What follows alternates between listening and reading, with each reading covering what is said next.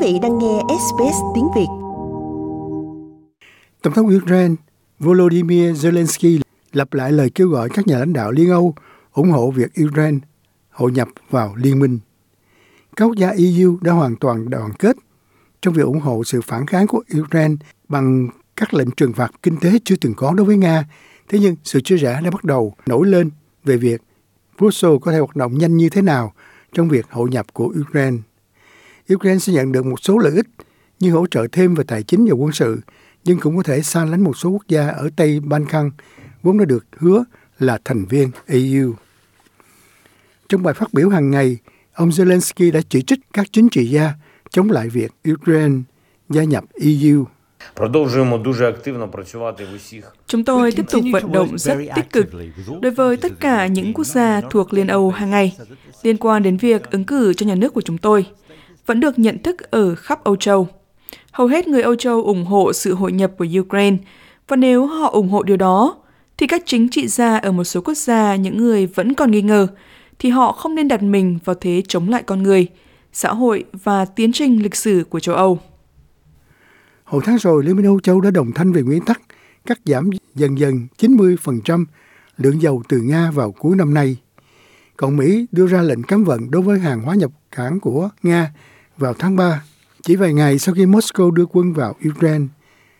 Trong khi Tổng thống Nga Vladimir Putin cho biết Tây phương sẽ không thể ngừng hoàn toàn việc sử dụng các nguồn năng lượng của Nga.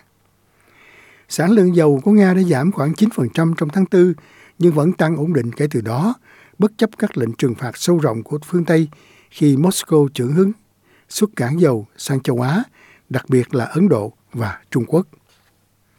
Ông Putin nói rằng các công ty Nga sẽ không ngăn chặn các chuyến dầu của họ với phương Tây và nói thêm rằng những công ty của họ là những thị trường khác trong các nguồn tài nguyên của Nga.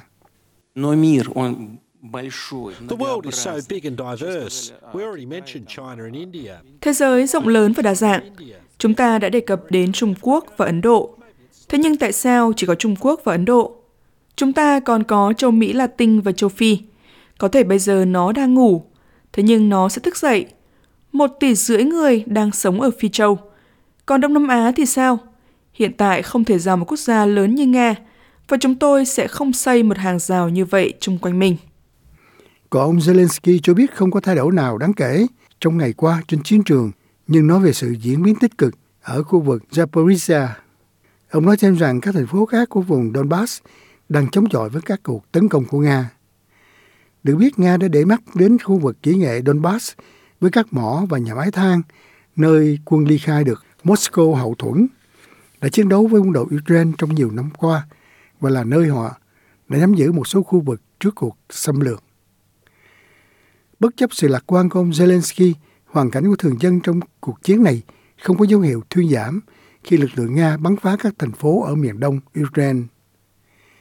Có những nơi mà Hội đồng Thập tự Quốc tế không thể đi vào để hỗ trợ thường dân. Ông Xavier Kassenlanos Moskera từ Hội Hồng Thập tự giải thích. Combination of health system, water system, the combination of mental health sự kết hợp của hệ thống y tế, hệ thống nước, sự kết hợp của sức khỏe tâm thần và sự kết hợp đó là sâu sắc, thậm chí còn nhiều hơn một cuộc khủng hoảng kinh tế và xã hội ở những khu vực đó, khiến gia tăng mức độ tổn thương nói chung.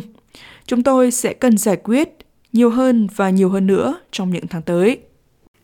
Trong đó, đệ nhất phu nhân Ukraine, bà Olena Zelenska đã lên tiếng về vai trò phụ nữ trong cuộc chiến chống Nga của Ukraine trong cuộc thảo luận của Hội đồng Âu Châu về phụ nữ trong chiến tranh. Phát biểu từ Kiev, bà Zelenska nói rằng phụ nữ Ukraine không thể bị gọi là nạn nhân đơn thuần. Bà cho biết trước chiến tranh, phụ nữ đã đóng góp quan trọng trong mọi lĩnh vực phát triển của Ukraine và đã thể hiện những tấm gương sáng về chủ nghĩa anh hùng kể từ khi cuộc xung đột bắt đầu. Mỗi người chúng tôi đều có lịch sử kháng chiến. Hầu hết các bác sĩ của chúng tôi là phụ nữ và họ tiếp tục làm việc trong hơn 100 ngày. Họ điều trị vết thương, hộ sinh và là những người đầu tiên đến cứu trợ những người cần. Hầu hết giáo chức của chúng tôi là phụ nữ và khi hồi phục sau những tuần đầu tiên của cuộc chiến, họ bắt đầu dạy học với học sinh vào tháng 3, tiến hành các bài học trực tuyến đôi khi thậm chí từ các hầm trú bom. Trong đó Liên Hợp Quốc cho biết có hơn 7 triệu người đã vượt qua biên giới Ukraine kể từ khi Nga xâm lược nước này vào ngày 24 tháng 2. Like, share, comment. Hãy đồng hành cùng SBS tiếng Việt trên Facebook.